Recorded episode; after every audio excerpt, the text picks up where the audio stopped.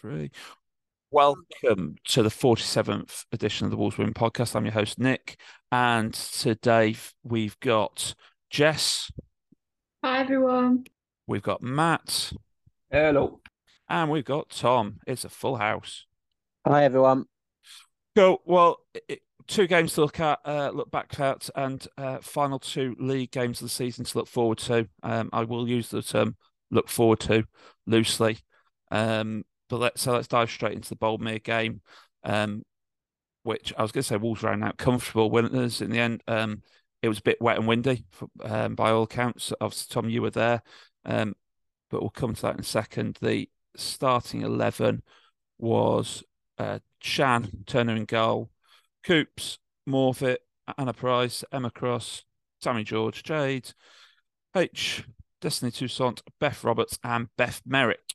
Um, two changes.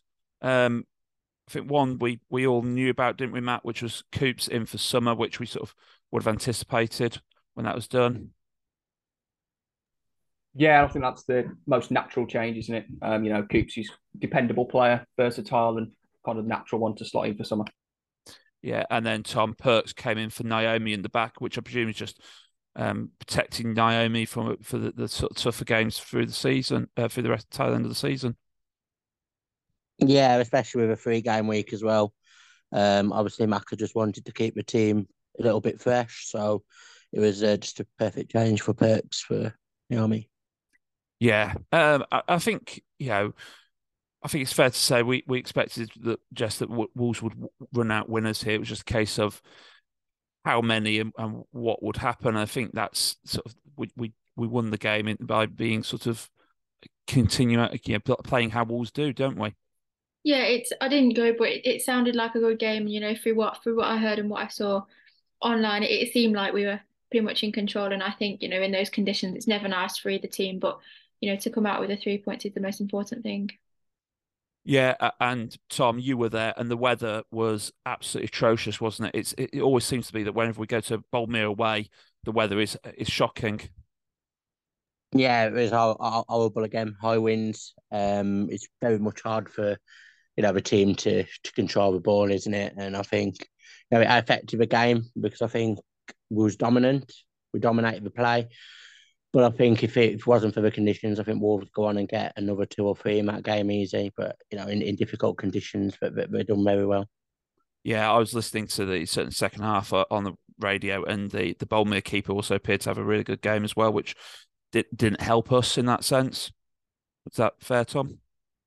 Yeah, I mean, she, she made some brilliant saves in that game as well. Um, I know it was a, a it was their keeper what come in, wasn't it, on that game as well? On loan from Cov United. Yeah, so um, she she made some brilliant saves for, for, for them, and you know denied us some more goals in that game because I think you know we was dominant. I say we was creating plenty of chances, but with the conditions and obviously with our goalkeeper in top form, it was difficult for us. Yeah, but um, Matt, we we cracked it. We got two goals in the end. Uh, Beth Roberts with both of them, and both from set pieces, one in each half. Yeah, it's kind of continuing on from that Feds game, wasn't it? Um, you know, we Macca himself has said how we've not been clinical from open play, but at least on set pieces now we seem to be getting those chances. And um, going on from the Feds game, that that little train of, of players coming in from deep in the box, you know, it was almost replicas to the to the goals against Feds. So at least that's kind of bearing fruit. Yeah, and just think you know Macca gave Hugh, uh, the goalkeeper coach, a lot of credit for that, and I think you know throughout sort of even against the the Derby game, there was a lot of good good set piece activity in the last couple of games, hasn't there? Yeah, to be fair, I think all season we've been pretty good at set pieces and that, but I think over the last few games and the last few weeks, I think it's been fantastic. You know, we obviously we didn't score against Derby, but there was quite a few corners that I think were were so so close to going in. Katie Johnson had one that was centimeters wide of the post, but I think you know being able to create those chances and and you know they they you will capitalize on them one day, like Beth Roberts did twice against Boldmere, which it is it's great to see that not only goals come from open play, but the fact we're able to take advantage of those set pieces and, and put them in the back of the net is fantastic. Yeah, and Tom, there was a, a late bit of controversy in this game, wasn't there, as well, where um, uh, Beth Merrick had a goal ruled off for uh, ruled out for offside. Uh, I mean, your, what were your views of that at the time? It was close. Um, you know, I, I wouldn't like to call it from where I was sitting. It was tight. Um, but obviously it got ruled out offside. Obviously, where from what from what where I was, it was too too tight to call. So I wouldn't like to see it unless I see it back. Yeah, and Matt, I, don't know. You've seen Shan's one-on-one save against Leo Johnson. She, uh, Leo perhaps should have done better, but Shan made an excellent save, didn't she? Yeah, she's dependable, Shan, isn't she? And I'm sure Leo would love to have got that goal there. And and, and just to mention for her, you know, fair play. She she went down to tier four. And she's worked her way back up to tier three now, and she's in, in recent games she's um, proven that she's going to be uh, quite good for Boldmere. And if they do get relegated, I imagine she'll get a lot of goals for them next season hundred percent. I think she'll be a, a, quality tier three striker, a tier four striker there, and get that experience with them. I think the key will be Boldmere keeping hold of her. Um, I'm not sure whether she'll wish to go and sw- swatch, swap stripes, being a, a Wolves fan, but um, certainly if I was um, at, at, West Brom, I'd be sniffing around her that, and try and persuade her at least to to stay in tier three. I hope so. That was, I think, fair to say, a successful sort of midweek trip out to Boldmere. Um, let's move on to the Derby game. Um, two changes. One sort of similar to what we expected, you know, sort of the, the reverse of the the Boldmere game with Perks out um, for Naomi. Um, the the odd one, uh, Tom, was Robbo um, off and KJ in. Um, you, you spoke to Macca about that. What did he have to say about Robbo being, not being around, not being available for this game? Uh, she put up a sickness bug um, in work, so obviously was unavailable um, for the game, and you know we we did miss her really, didn't we? Um, you know, her creativity down that side. So yeah, it was a, a, a big loss to us. Yeah, but Matt, the big news on from there was almost actually was who was on the bench. Um, Amber Hughes back there on the bench. Um, that was big positive, isn't it, going into those last couple of games? Yeah, we, we felt it was imminent. You know, we saw her having a, a proper warm up at Molineux um, against Huddersfield. So I think we are all predicting it might have been the Feds game, and it, it, came a week later. But really good to see her back.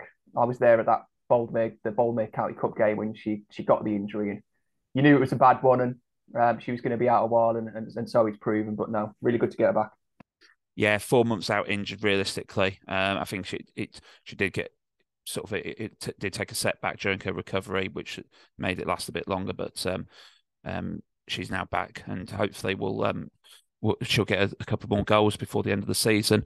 Um, obviously, the other questions being asked, Tom, is Maz. Um, she's obviously still out injured, isn't she? Macca said. Yeah, she's still recovering.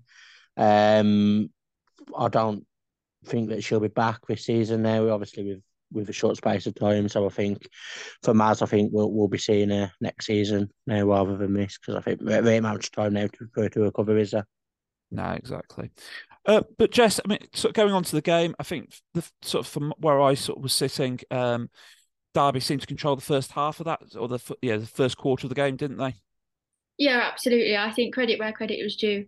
I think Derby were fantastic in the first half. We had a couple of chances from set pieces from corners, but nothing particularly that ever really looked like it was going in. There was a couple, and I think we picked up towards the end, but I think defensively we were we were quite good, and we we managed to deal with everything. KJ was fantastic down that side. I think a lot of the pressure came from from down her side, but her and Jade Cross seemed to deal with most of it. But yeah, they were excellent in the first half, but credit where credit was due. But I think ultimately our defensive abilities um proved to be the best out of both teams because I think ultimately the fact we didn't let them score when they were pressing so so hard on the first half really meant that we had to go into the second half with a different kind of game plan.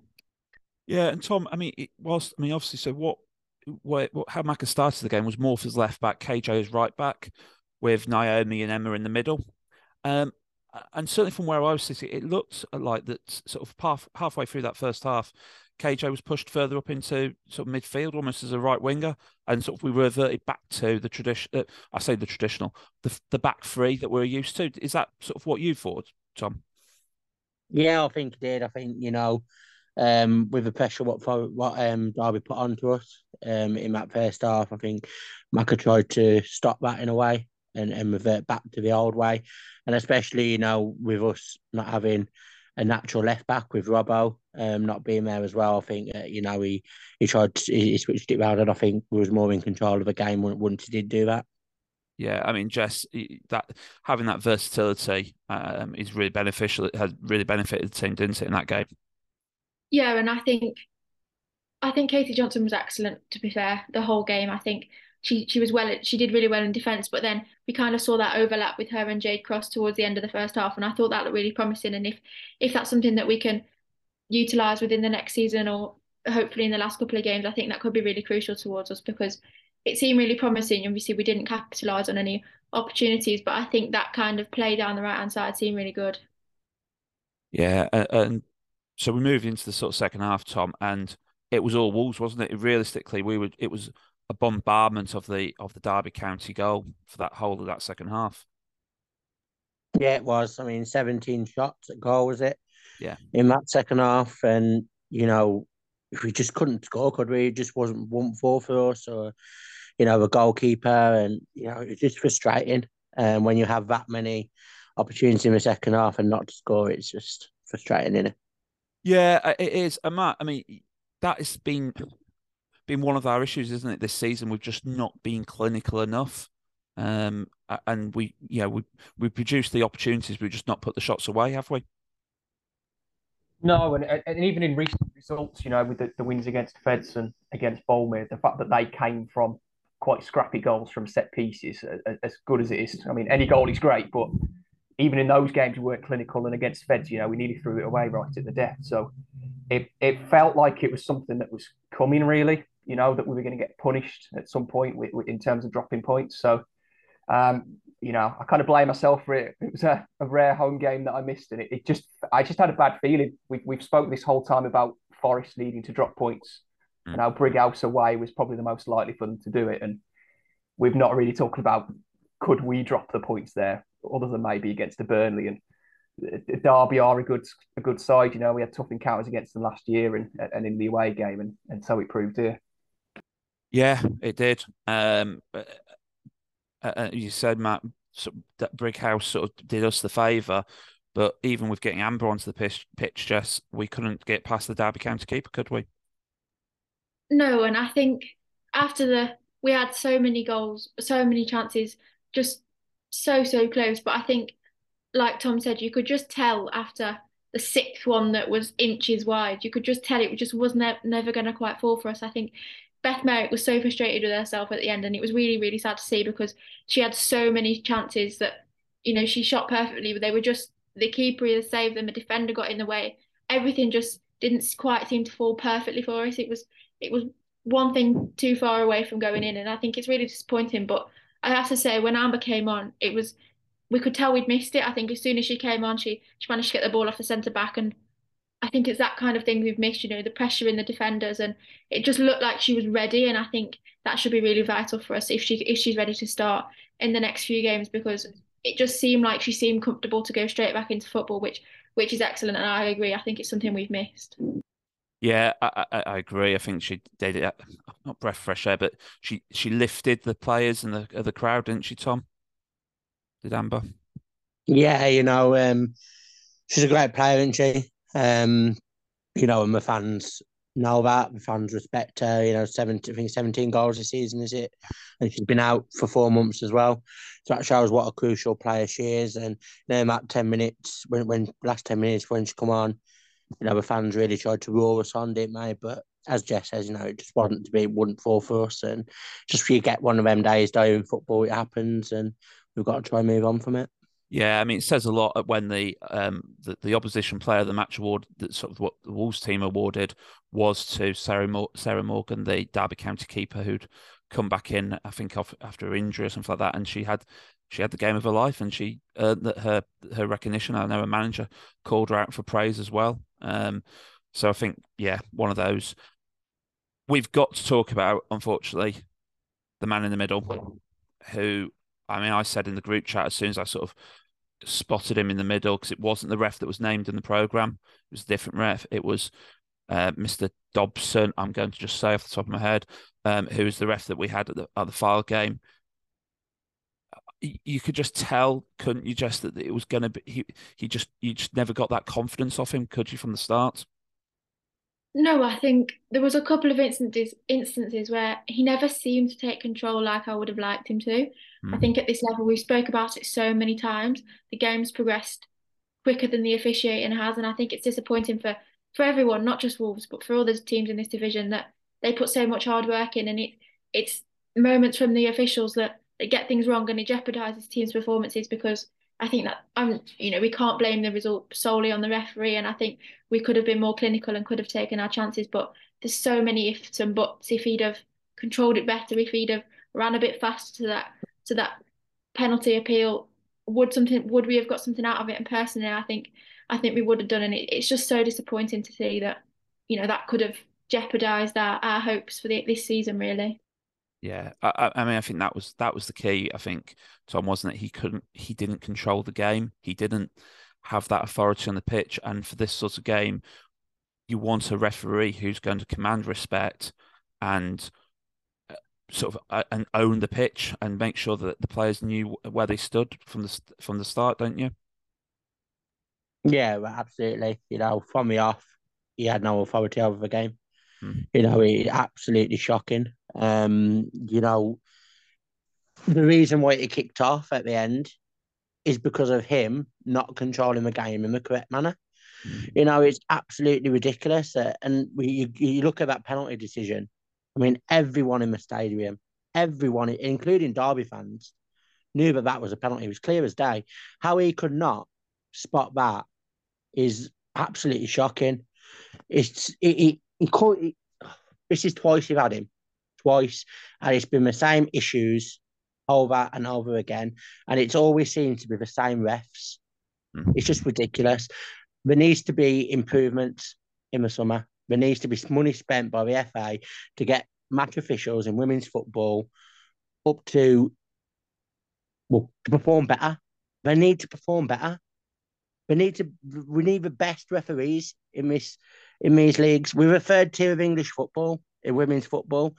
You know, you, get level five refs refereeing in in in tier three. You won't get level five refs to um, manage um, refereeing in League One, would you? Of a men's football. So why why do the FA think it's acceptable here? It's just wrong, and they need to spend money on it.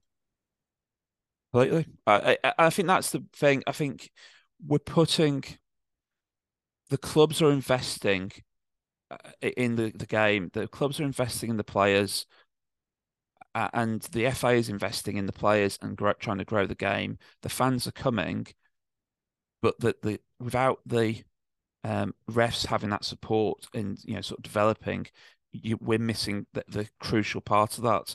Um, Matt, I don't know you did you I don't know if you watched Macca's interview, um, both with Tom and with the club, uh, and I think he summed it up really well in both those interviews that there needs to be the investment in the in the refs as well, doesn't there? Yeah, and I think Macca tries to be balanced and level headed, doesn't he? In that, you know, he doesn't want to single out individual reps. and I think Tom's pointed out it, it, it's a lot of officials that we've experienced this season and probably going into last year too. Maybe we didn't notice this so much because we've got the success, but um, I've, I've always been one of those that said everybody makes mistakes. You know, I said this in the podcast last week. Everybody makes mistakes and marginal errors here and there you can kind of excuse, but you know, I think just like the whole of women's football Twitter, I, I saw the the penalty then, um, the penalty appeal on, on Twitter and the, the more concerning thing is is that it's not it's not actually that he's made a mistake because if he made a mistake he'd be booking Jade for diving. It's that he actually didn't know how to make the decision, and he didn't have any confidence to make a decision at all. So he was just like, "Oh, okay, I'll just let play carry on," because otherwise he would say it's a dive, wouldn't he? And he'd book Jade for it. So yeah. he, he didn't know what to do. So yeah, we we need that investment in there, and it's a it's becoming a more credible league over time. You know, it's I think Wolves put an article up. Obviously, it was nothing to the referee thing, but you know, in the past, the National League was more like Sunday League football, and now it's for trying to get us closer to to bridge that gap with the Super League, and that's that's a fair point because we're getting semi-pro teams, we're getting professional teams coming through in tier three with that bottleneck. So we need the officials to kind of match that, really. Yeah, um, it's uh, it goes back to sort of, sort of I think Tom or Jess I can't remember who Tom, Tom I think said about everyone knowing it. The Derby County Twitter feed knew it. I was in the since seventy one um, writers Twitter feed, yeah Twitter messages and group chat, and somebody there who was at the game went, "I've just missed you know witnessed the clearest penalty appeal." Um, Frankie Scott, one of the ref, one of the Twitter refs, um, who's not always popular with Wolves Twitter, um, reviewed the the, the penalty um, that Dazzling Dave at Always Wolves circulated, uh, you know, the video.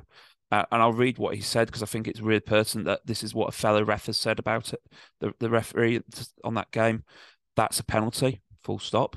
Referee should have been sprinting far harder. They were evidently not up with play enough to have a decent enough view make to make the decision. And then this is the killer line for me. I was once told by a WSL official, fitness makes or breaks you as a referee. This is why his fitness, he, he, the referee is just not kept up with play with fast moving game. Both teams were pacey, and he couldn't keep up. He was, you know, whether he's he, he's probably we will have passed the fitness test, but he's not up, fit enough to keep up with the level of, and speed of play. And he's therefore, as you said, Matt, he just couldn't make the decision because he didn't know what had happened because he wasn't there at the right time. Go on, Tom.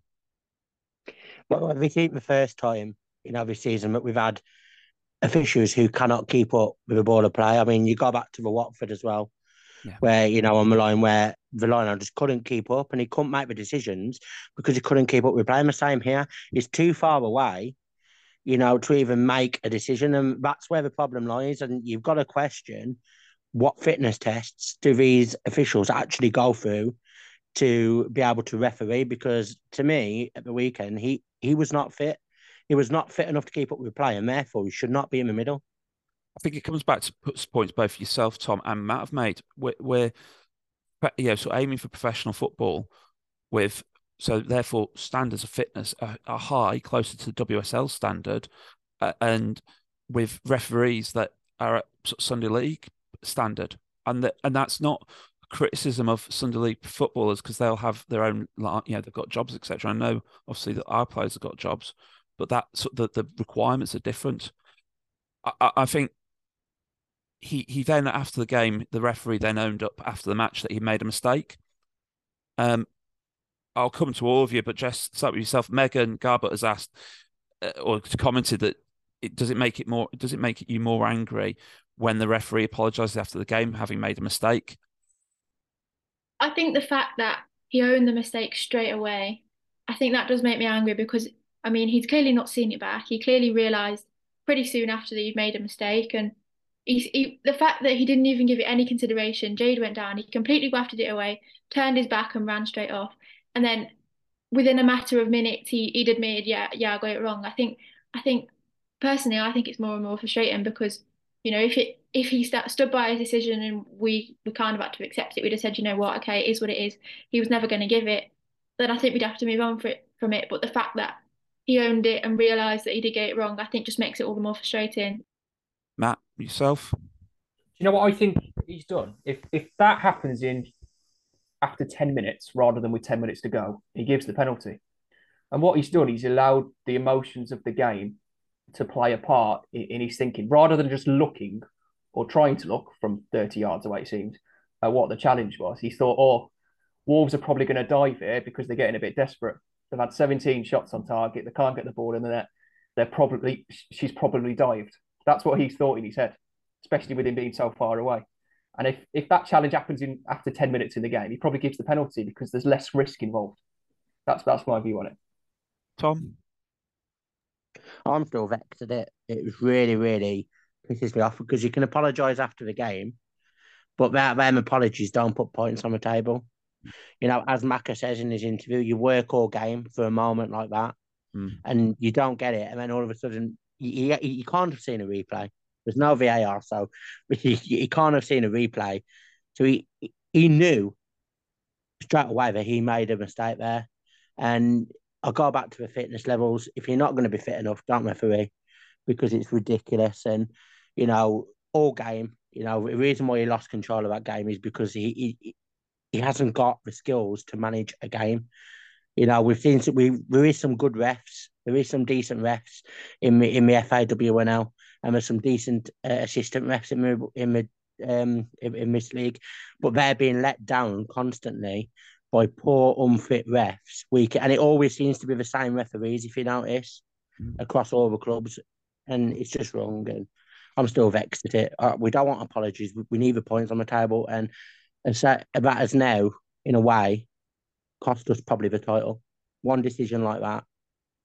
I, will pick up on a couple of points you made there, Tom. One, I think if we'd sco- if we'd had the penalty, and yeah, Macca's completely right. There's no guarantee we'll score it, but Morph miss- scores more than she misses.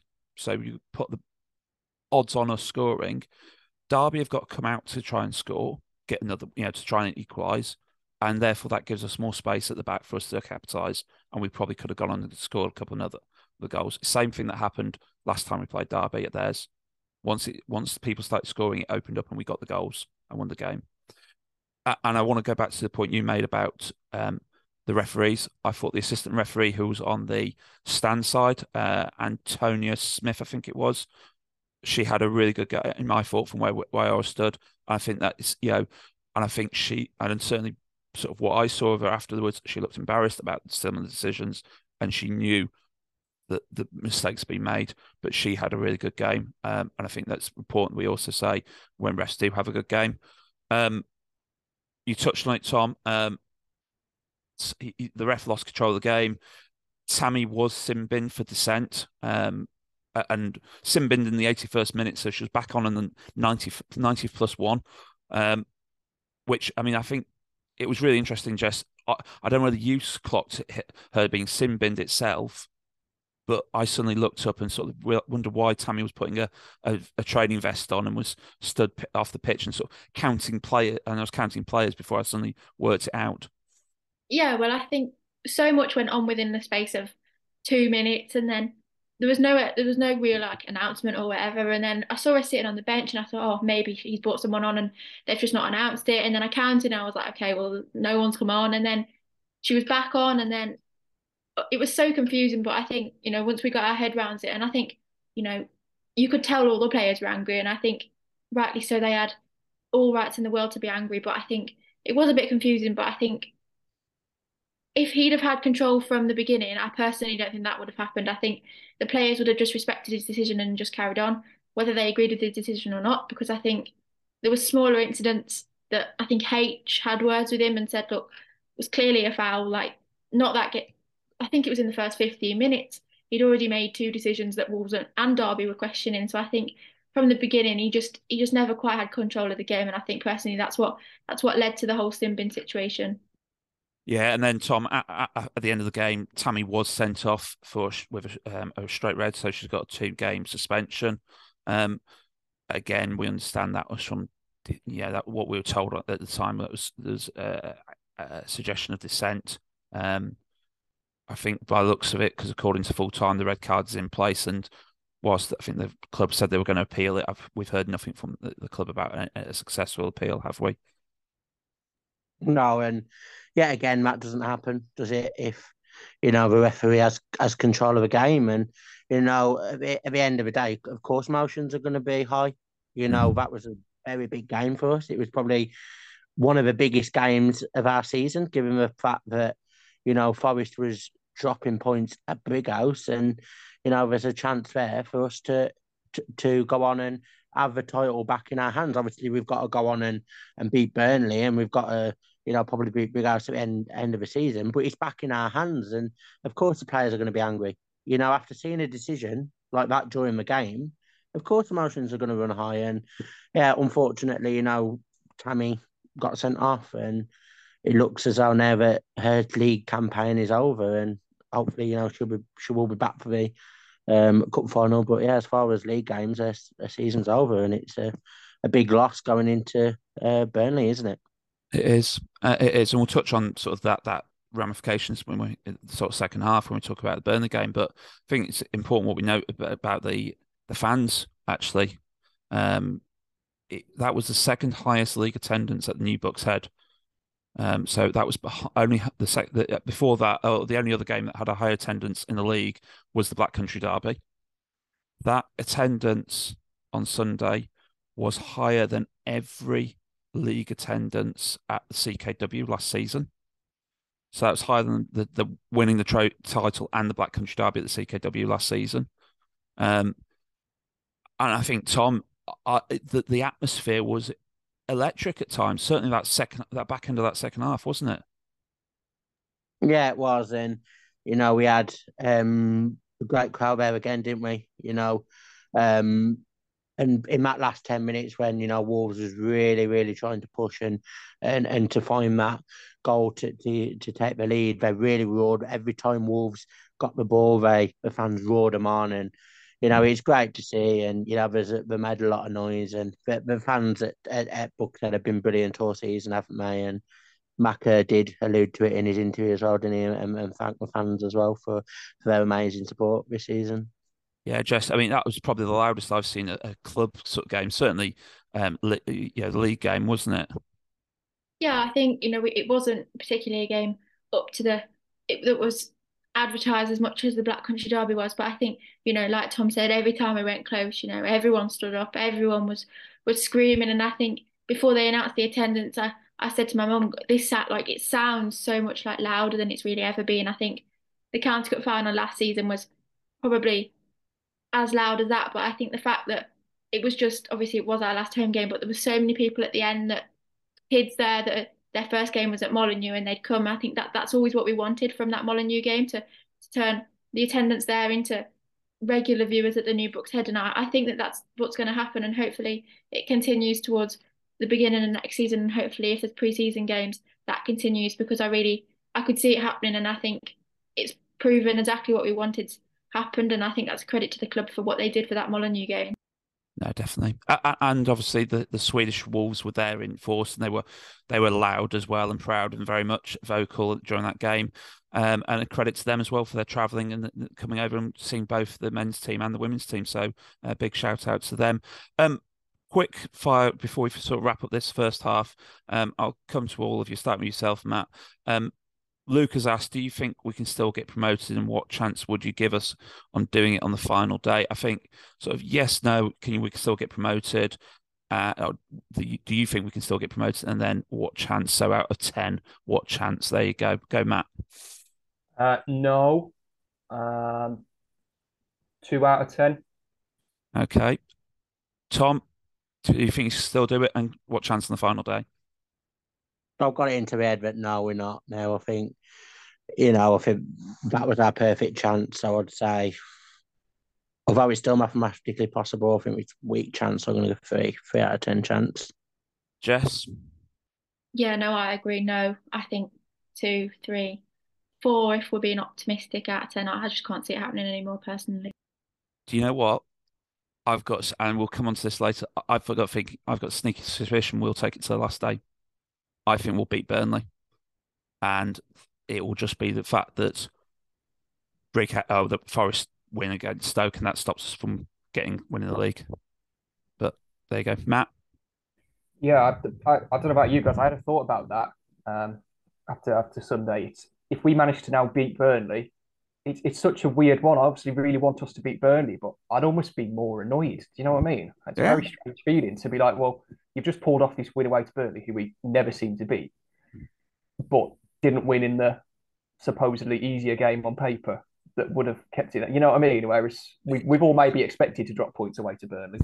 Let, us put it this way, and this is why I'm, um, you know, if we'd beaten Derby and Forest had beaten Brighouse, would have gone into these two get next two games going.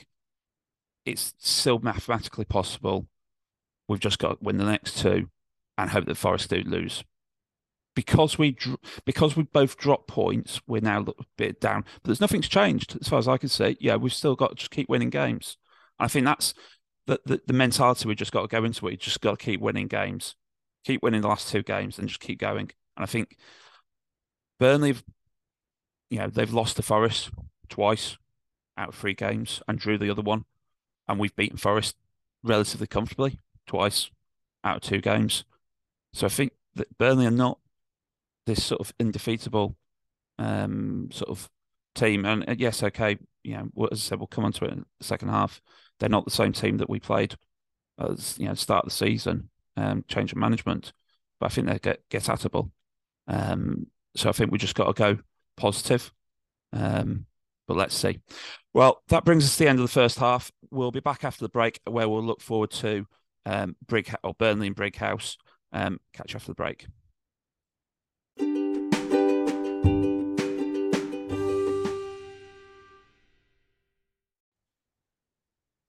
Welcome back to the Win podcast. We'll dive straight into Burnley, sort of pick up almost where we left off. Um, I think sort of key sort of point that we need to sort of pick up on is um, obviously since we last played them, they've the the manager Jonathan Morgan left to join Coventry United, uh, left to join Sheffield United, and Jay Bradford, who is the former Coventry United manager, who obviously oversaw the Great Escape last season, is currently in there on a caretaker basis. Um, I mean, obviously, she'll know, won't she, Matt? Quite a few of that are current players from their time at uh, Cov United. Yeah, yeah. Um, managed them obviously um, in the Championship and also um, has got a lot of experience getting teams um, out of this league um, with the success at Cov United. So it's it's going to be a tricky game, and maybe that's something that go in their favour that she's she's kind of got that experience and she does know some of our players quite closely. Mm. Yeah, and there's been an upturn in form. I think sort of the last few games under Morgan, uh, under Jonathan Morgan, just um, they uh, Burnley seem to be struggling. They only scraped past Loughborough, but with sort of got one goal differences in those results. But since um, Jay's taken over, they've really put on some good performances, haven't they? Yeah, I think under Morgan, I think they they struggled. I think they managed to scrape a few draws. I think was it Albion that they scored in the ninety something minute and mm. and pulled a draw back. And I think it was it was disappointing as Wolves fans for us to see that that they, they went so close to dropping points and then they managed to pull it back. But yeah, they seem to be pick form up a little bit more, and I think hopefully we can we can put a stop to that because I think we need to do that. Otherwise, it's it's game over. Yeah, Tom. I mean, Burnley had gone sort of in the league at least all season without uh, losing until they lost to Forest on the second of April. Um, since then, they've um, won three against um, Huddersfield, Stoke, and West Brom, um, and scored eleven, including putting seven past um, Stoke away at Stoke. And, but they have conceded four, so they can, and they conceded three, if I remember rightly, against Forest. So that they, they they are they are get atable, aren't they? Yeah, without a doubt. And you know, going into this game as well, um, you know, before that the pressure was on Burnley because they was like us, we was like the underdogs. But now with Forest dropping points last week, oh, it's almost like the league's in their hands, isn't it? And they've got that added pressure going in that they've got to win. You know, we're the underdogs. You know, no one's expecting us to go on and and and win this title now. So you know, it's the added pressure what they've got to deal with as well. And ultimately, could, I think this game will come down to how they deal with that pressure, whether they'll they cave in under it, or you know they they play their game. And obviously, you know, we know how tough they're going to be um, to beat. But as I say, it's all down to how they can how, how they handle that pressure because you know they've got to win this game. The title's in their hands. They're the favourites now. Yeah, it, it, that's a really interesting point, isn't it, Matt? That the psychologically the pre- the, the pressure's all off Wolves actually, when pressure is is on Burnley. It's a weird one, isn't it? You know, we we wanted this game to have a lot of pressure on us, and I know mathematically it's still possible, but Burnley, you know, Christmas came early on Sunday, didn't it? You know, they'd have finished that game, see both us and Forest drop points, and I'm sure after they got thrashed by Forest only a couple of weeks ago, they'd be thinking it was probably all over for them. Um, so to to be in a position where really they're in pole position now is is incredible for them. They just put Turf Moor in as their final game of the season, so the, the stars are aligning really for Burnley, aren't they? And there's there's a lot of pressure on them to to make it count. You've got to wonder just whether they've made that decision about Turf Moor on the basis of the results that have happened this this this last weekend uh, with a well if we can do it then let's let's let's win it at Turf Moor. You, you, is that a bit cocky? Yeah, I think that's probably what probably been in the back of their minds. I think they probably almost thought, well, it's in Forest Towns like we did, and then I think this that weekend's results kind of made them think, well, actually, we've got a chance here, and I think you know it would be picture perfect for them to to win the league and and win the league at Turf Moor. Like how how good would that be for their egos? But I think we've got to, we've still got to psychologically be in it. But I think for them, I think they've got to realise that actually the, the pressure's on them. And I also think the pressure will probably be on Forest, to be honest. They've, they've been at the top for so long. They've, yes, we've had games in hand, but they've, they've done what they needed to do apart from at the weekend. They dropped points, but all in all, they've been pretty good all season. So I think, I think the pressure will be on them. Like to make sure that they don't slip up. So I think, yeah, like you said, the pressure will be off Wolves now, and it's but it's on Burnley and Forest to to not slip up and not make a mistake. And it it just it, I'm pretty confident it probably will go to the, the last day of the season. To be honest. Yeah, uh, Tom, we owe Burnley a bit of revenge, don't we? They they they were the one team that beat us last season, and, and they've beaten us this season as well. We owe them a bit of a uh, well, we owe them a, uh, we owe beating them, don't we? Really? Yeah, you know we've always found it tough um, against Burnley. I don't think we've uh, won uh, against them since we've been back in tier three. I think you know we had about two two draw at CKW last season, and then obviously you know we got thrashed away um, in in in certain. And then obviously, um, you know, early on in the season we lost three one, and you know Ali Miller come on didn't win that game, and I think you know last time he's got with the first touch, I think when it got us back in really, but it was too late then. Um, but yeah, I think that you know we owe them one, and I think that you know if the girls are on it, and you know as I said, the pressure's all on them, and if I cave under pressure, I think we'll be um, waiting, and I think Wolves will want to win it, you know, because I think we'll, we will want to take it down, um, to that final game, um, of the season, and, and to give us any help because you know on final days anything can happen. You know the pressure's on teams, and you know, I know Forest are, playing Stoke, and you and you wouldn't expect Forest to drop points to Stoke, but on the final day with that added pressure, who knows what will happen? So we just got to hope, take it to the final day, and, and see what the final day brings. Yeah, I mean, Matt, would you take the whole team? Would if you were Macca, would you take the whole team up the day before and just stay up there the night before? I know it's only a couple of hours drive up the M6, but would you just say, right, let's get away from friends and family and let's sort of bed down together almost? Yeah, and I think there's a a lot of sightseeing to do in Burnley as well. So I'm sure they'll stay in a nice hotel, have a little trip out to the seaside maybe if it's not too far away, and see the sights. You know, so um, yeah, in an ideal world, but I suppose it's livelihoods of the players and stuff like that. You know, I know they did it obviously for Newcastle because of just how far away it is, mm. but um, in a perfect world, they do that for a lot. Just like how the men fly sometimes from Manchester to Birmingham and all that kind of stuff, don't they? But um, we'll see. Yeah, no, I think. Jess, would you travel up if you're a if you're a Macca? Would you go up that night before and sort of get a bit of time away? Yeah, in an ideal world, but I don't think. I just don't think it would all align. I think yeah. if, if that was the case, then why do we not do it more often? I think obviously it is more, it, arguably a more important game. You know, we've got to win this or, or it's over. But I, I just can't see it happening. I think, yeah, like I said, if if it was possible, I think we'd have seen it happen more than once this season, personally. Yeah, something for the club to look at, at later for you know for looking forward to next season, isn't it, Tom? That we look at the, more those travels, obviously balancing people's workloads, obviously. Yeah, I think that you know I think Wolves do it for certain games, don't they? I think you know um, you can you can understand why they do it for the likes like when you're traveling up to Newcastle and and doing that them long journeys. But I think you know um, Burnley's like two hours up the motorway in it, so it's not really not really that that far to travel. Um, but yeah, I think that you know we're the only team.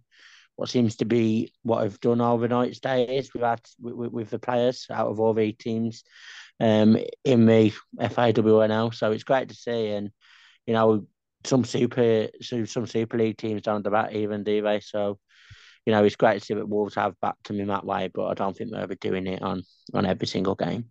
No. Well, looking ahead to the game, obviously no Tammy, um, but we do get Summer back. So, um, Matt, would you be bringing in, in Dicko? Well, I mean, I our question was Dicko or Coops or, or, or somebody else. I mean, who would you bring in to replace Tammy? Uh, I'd probably go Dicko just because he's similar in that mold of the attacking midfielder there. Who's, you know, we we've got to link the midfield to the attack, and it, it, if there's too much space in there, we see with the men's team at times. Then if there's too much space there, uh, too much of a gap between midfield and attack, then we're not going to get up there if we just try long balls forward. So you need a bit of a carrier. Obviously, it's good to have Summer back because um, we we're going to need that bite in midfield, which we'll lose with Tammy. Um, so it's good that at least with one out, the other ones coming back. Um, but yeah, I'd go I'd go with Dicko for that attacking midfield role. Tom, Dicko, or Coops for yourself, or or some a another. I agree with Matt. I'll go Dicko. Um, you know, I say we've got Summer back. Um, Tammy's going to be a big risk, but Dicko is the one what's going to get us forward. Um, so yeah, I'll, I'll play. I'll go with Dicko for this one. Clean sweep, dress, Dicko in for Tammy.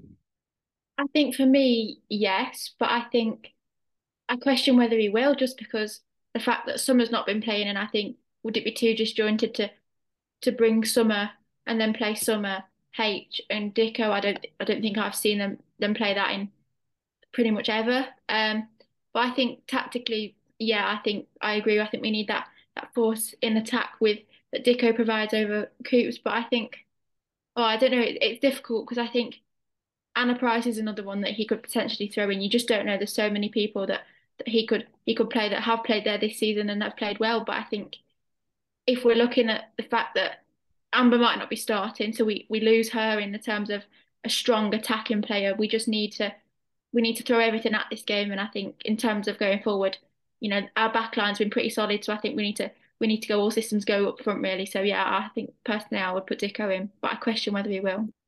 Go on, Matt. Here's one for you. Nothing to lose. 4 4 2. Jade and Amber up front. Summer and H midfield.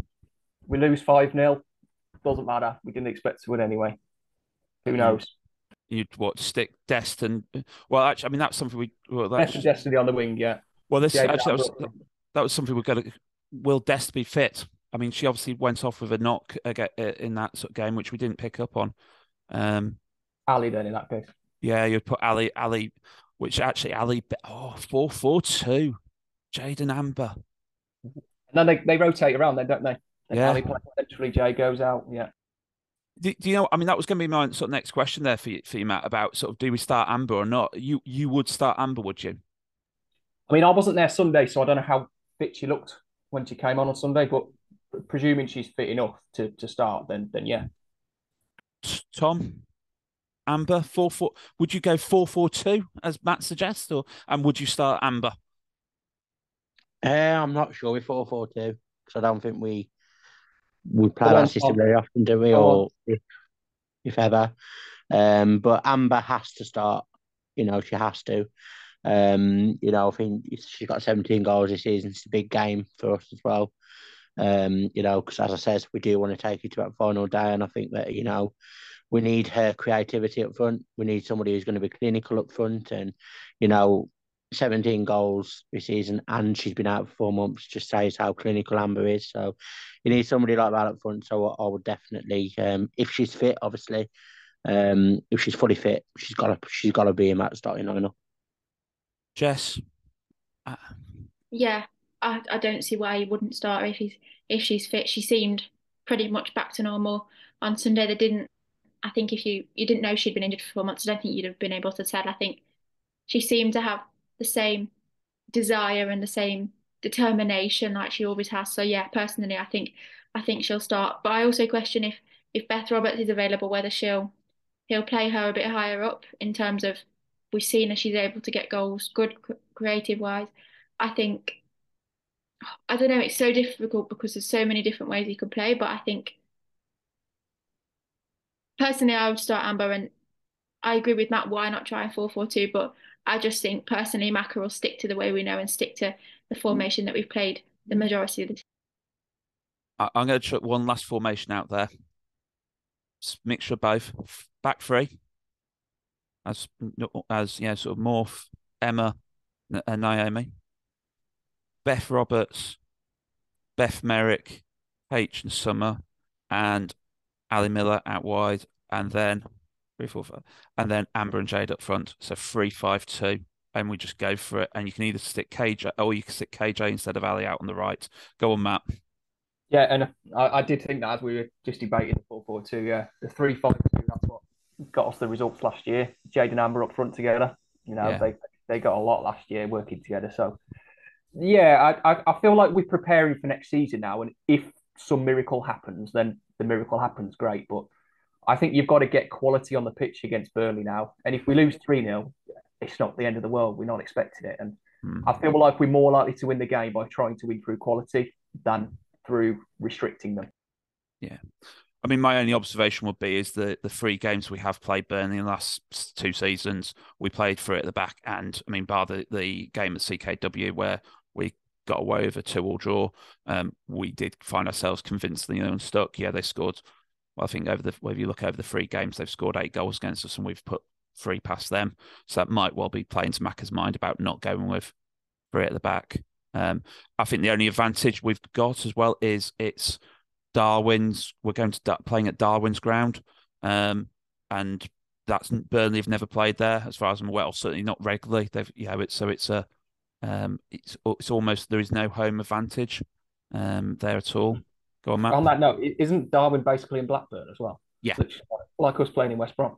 Yeah, yeah, it's Blackburn and Darwen. Blackburn with Darwen is the council area, so it is pretty much on.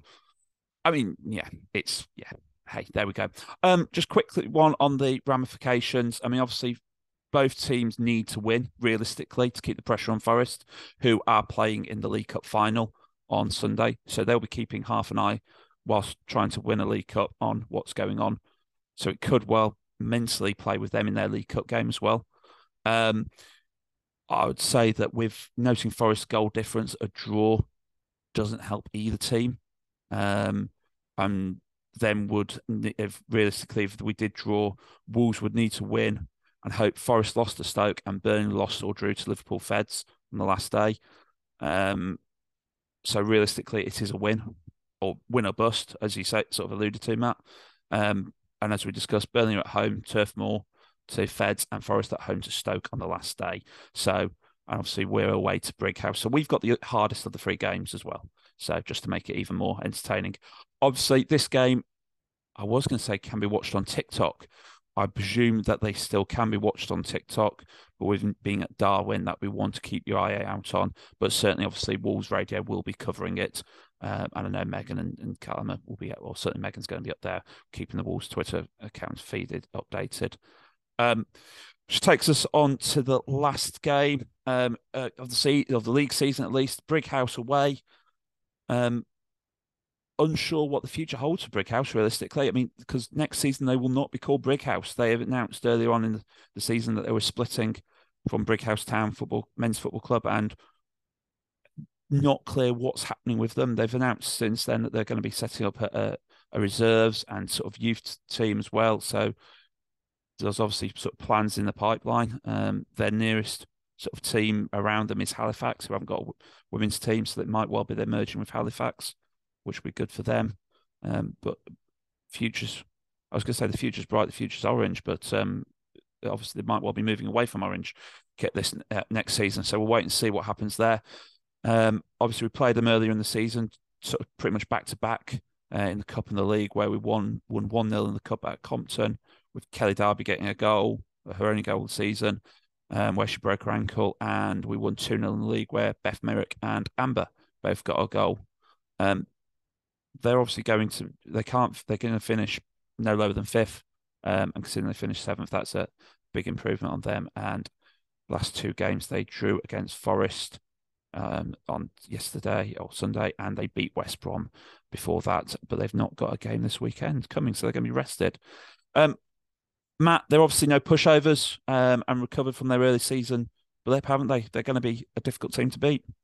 Yeah, they had, they had a bit of a slow start for the season, and they've been on a, a pretty mental run recently, haven't they? Mm. Uh, the the Compton game that was a that was a tough one, the, the League Cup game. Um, I think before we before we scored, that actually it looked like Brighouse were more likely to get the opener in that game at, at one point. point, and then the second game at Telford, I think based on that one, it was it was quite important. We got an early goal there, um, and then even then, it wasn't you know it was a two 0 win. It wasn't it wasn't a, a wholly convincing one, but we, we saw the job out and last season, two draws as well. Um, so yeah, they they know how to challenge us, and I think as we all predicted that they could have got a result against Forest, and they did. You know, there's no stopping them uh, getting against us as well. Yeah, I mean they've. I mean, what I would say, Jess, is they've been limited in subs. They only had four on the bench against uh, Forest, so they could well be um, sort of short of a few players, couldn't they? And therefore, that might play to our advantage. Yeah, I think if that's the case, we need to we need to capitalise on that. But I think you know you never know with with tier three football. It could just be that there's work commitments or whatever going on in that game, but who knows? But I think if if that is the case, we need to we need to play that to our strengths and, and make sure that we we really make use of our substitutions and and really make sure everyone puts a massive shift in and and we I wouldn't say we capitalise on it because I think Brighouse, whoever they play, will will always play well against us. They never seem to be ones that always we're always able to to steamroll over. I think that they're always pretty decent, but I think whoever they play and however many subs we've got, we need to make sure we can take advantage of their their weaknesses on um in a couple of weeks.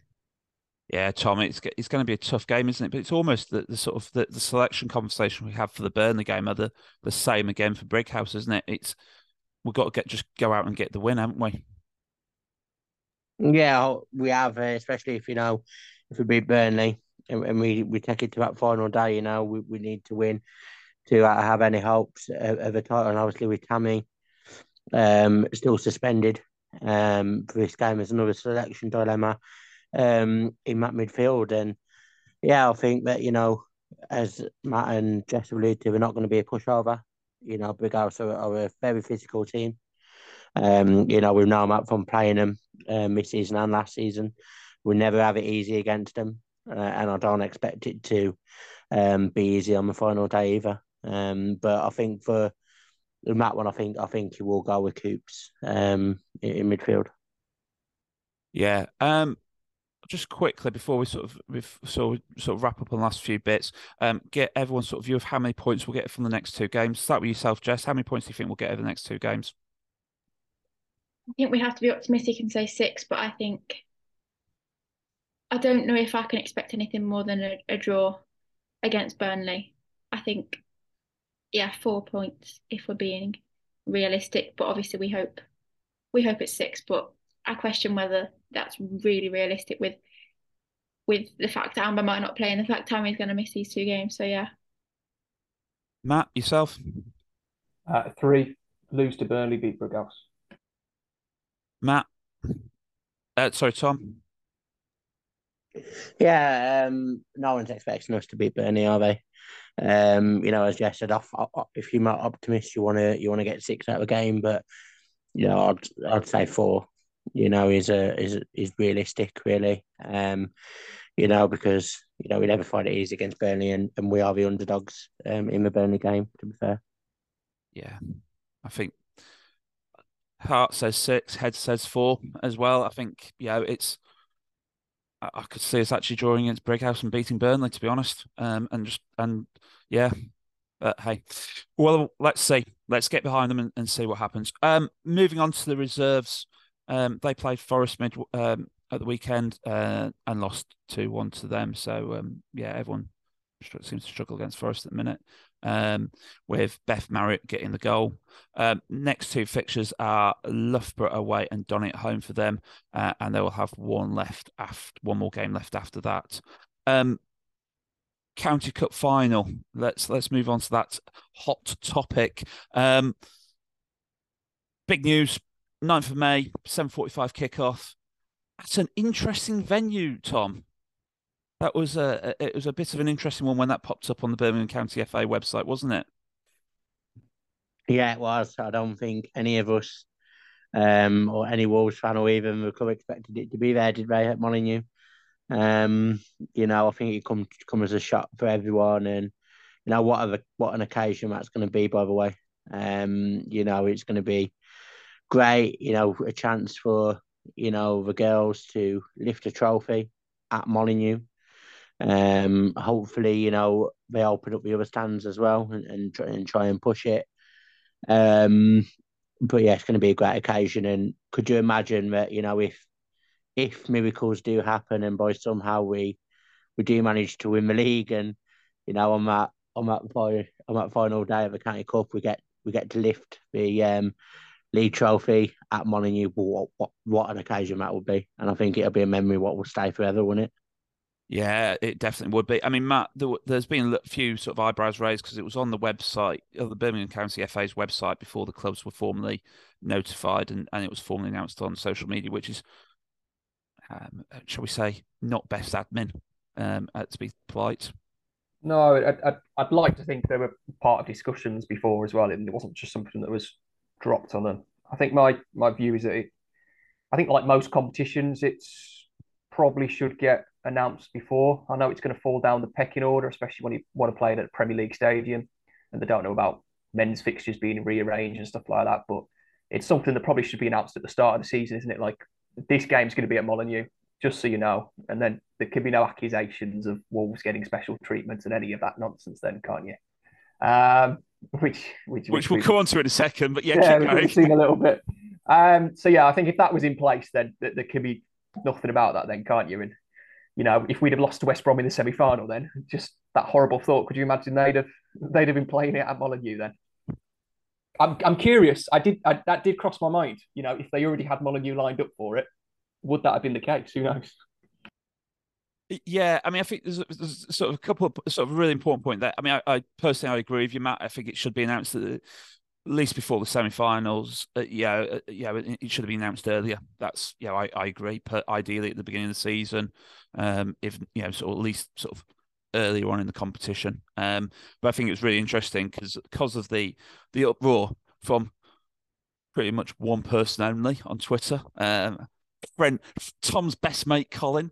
Um, the the county county FA rules have been sort of circulating on Twitter more than I've ever seen them on Twitter. Um, and there is no requirement in the F, in their rules for a neutral venue, so it it isn't. Um, so yeah, I think that the, the controversy is that the fact it wasn't announced bef- realistically before the, the final two were known. Um, but I think that's it, isn't? They've got a Premier League venue for it because I think Matt, if I remember rightly, last time around when it was Walsall, um, the men's game was at Villa Park, and there was this sort of well, you're sticking the women down at Bescot and the men up at Villa Park. That's not fair, uh, and it's not treating it equally. And I think the county FA have taken that on board, haven't they? Yeah, yeah. It was a strange one last season. It seemed quite demeaning, like you say, to play the men's at Villa Park and the, and the women's at the Bescot. But but actually, I think the Bescot probably suited it better in the sense that you know you were able to split that one stand 50-50. There was a, there was a decent feisty atmosphere, and it, it, worked out really nicely, didn't it, at the end? But as a matter of principle, yeah, I agree. Um, and so I, I, know they they were fighting quite hard, weren't they, to get a Premier League ground for this one? And I think we we were speculating, I think, for a while, weren't we? Is it gonna is it gonna be somewhere like Villa Park if it was to be neutral? But hopefully we get a big attendance in at Molineux again, just like we did against the Huddersfield game, or potentially even more, considering it's May and hopefully, finally, the weather will uh, warm up by that point. Yeah, uh, um, um, Tom, you, have got new best friend, haven't you, on Twitter, uh, Colin, Colin, the West Brom Albion pensioner. Any messages for him? I mean, it's absolutely ridiculous, isn't it? I mean, he's been shot the rules by Richard how many times now, and he's just not having it, is he? you know, it's they they do allow for it not to be at a neutral venue, and Molineux, and technically, if you if if you're being very technical about it, Molineux is not actually the home of Wolves women anyway. So if you want to be technical, Molineux is neutral in a way. Um, but that's very tight technicality there. But yeah, it's just ridiculous. One one person on Twitter has just kicked up all this fuss and yeah, I mean the Stourbridge manager just tweeted out as well. You know, he's looking forward to it and it and it's going to be a great occasion, isn't it? Uh, I think that that semi final defeat um, which we put on West West Brom, must have hit Colin very hard. I think. Go on, Matt. Yeah, the, the, the other argument about the neutral venue is that because it's played at Molineux, you'll have a lot more Wolves fans than there otherwise would be anywhere else, and a lot of expectant Wolves fans watching at a home ground in a cup final. You know that doesn't necessarily give you an advantage. You know that that adds pressure to us. So. Mm. In some ways, I, I reckon Stourbridge might actually be quite content with it, and as we saw with, I mean, it, it didn't really materialise in the Huddersfield game, but as we saw with Brighouse last season, you know, it, it, means that they're even more up for it. I'm sure Stourbridge would love to win the cup at Molineux. Uh, yeah, I mean that's uh, it's a really valid point there, Matt. That actually pressure is now all on Wolves in a cup final against a lower tier opposition. Okay, Stourbridge will be in tier three next season, but against a lower tier opposition at Molineux with an expectant crowd is not it's not an advantage. Um, I would one thing I would think, yeah, sort of just sort of quick couple of points really. Um, I think Wolves will like to put on a show. Um, so I think I, I would hope that sort of that the uh, whether we'll have the full sort of fire fire and lights and everything going, but with it being you know with night game, I think they will put on some sort of show, won't they, Matt? Uh, yeah, you'd like to think so. Uh, I think it'll probably be too light, won't it, for the light show? Um, certainly uh, before the game anyway, maybe a half time job, but yeah. Uh, we I think sometimes they've done it anyway, haven't they? Even if it's not quite quite dark, but yeah, hopefully they'll they'll, they'll do a little bit more. I think the, the Huddersfield game is a great occasion, but you know um, they maybe didn't do enough in terms of some of the activities and that did they before the game, and um, so it'd be good for them to to plan that out nicely. Yeah, get a bit of a fan zone going around the, at the, up at the top of the Molineux, wouldn't it, Tom?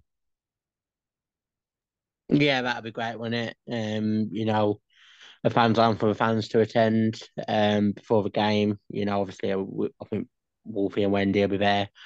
Um, obviously, as it was at the um game um last one. So yeah, I think um it'll be a great occasion, and um I hope that Wolves do as you say, put the flames on, maybe a light show in, in the fan zone, helping the fan zone up and uh, and make a real family occasion of it.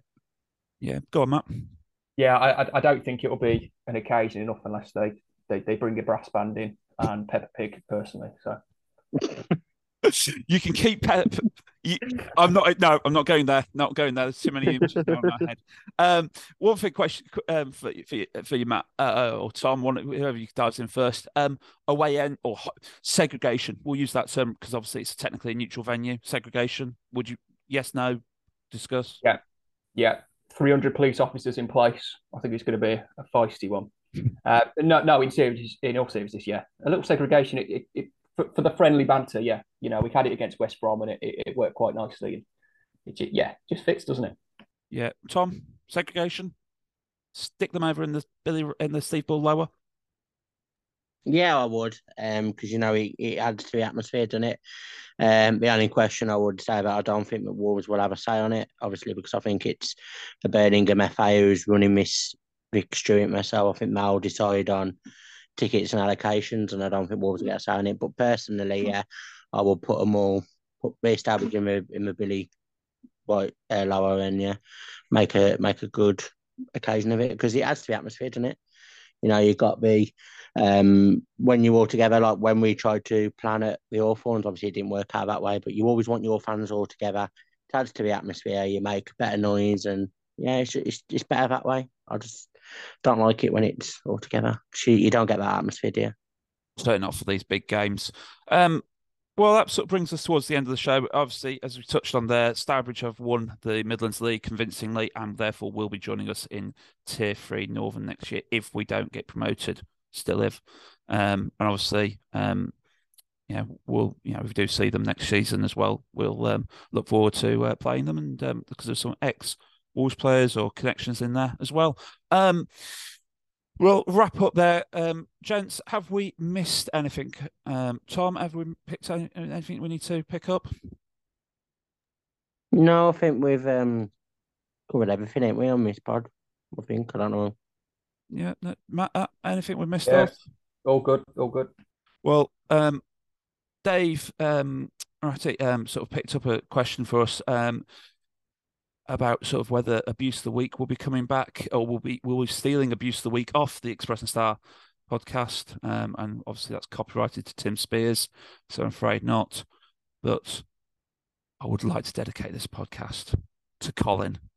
Bless him for his, his interaction all season, all the last couple of weeks.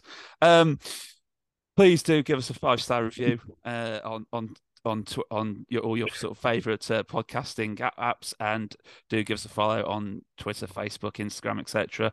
Do say hello to Colin if you do find him on Twitter as well. He's a, a friendly guy. Um, that's uh, a wrap for the show. I- I've been your host Nick and Tom. Goodbye from yourself. Bye everyone. Goodbye from yourself, Matt. Bye, Colin. Up the wolves.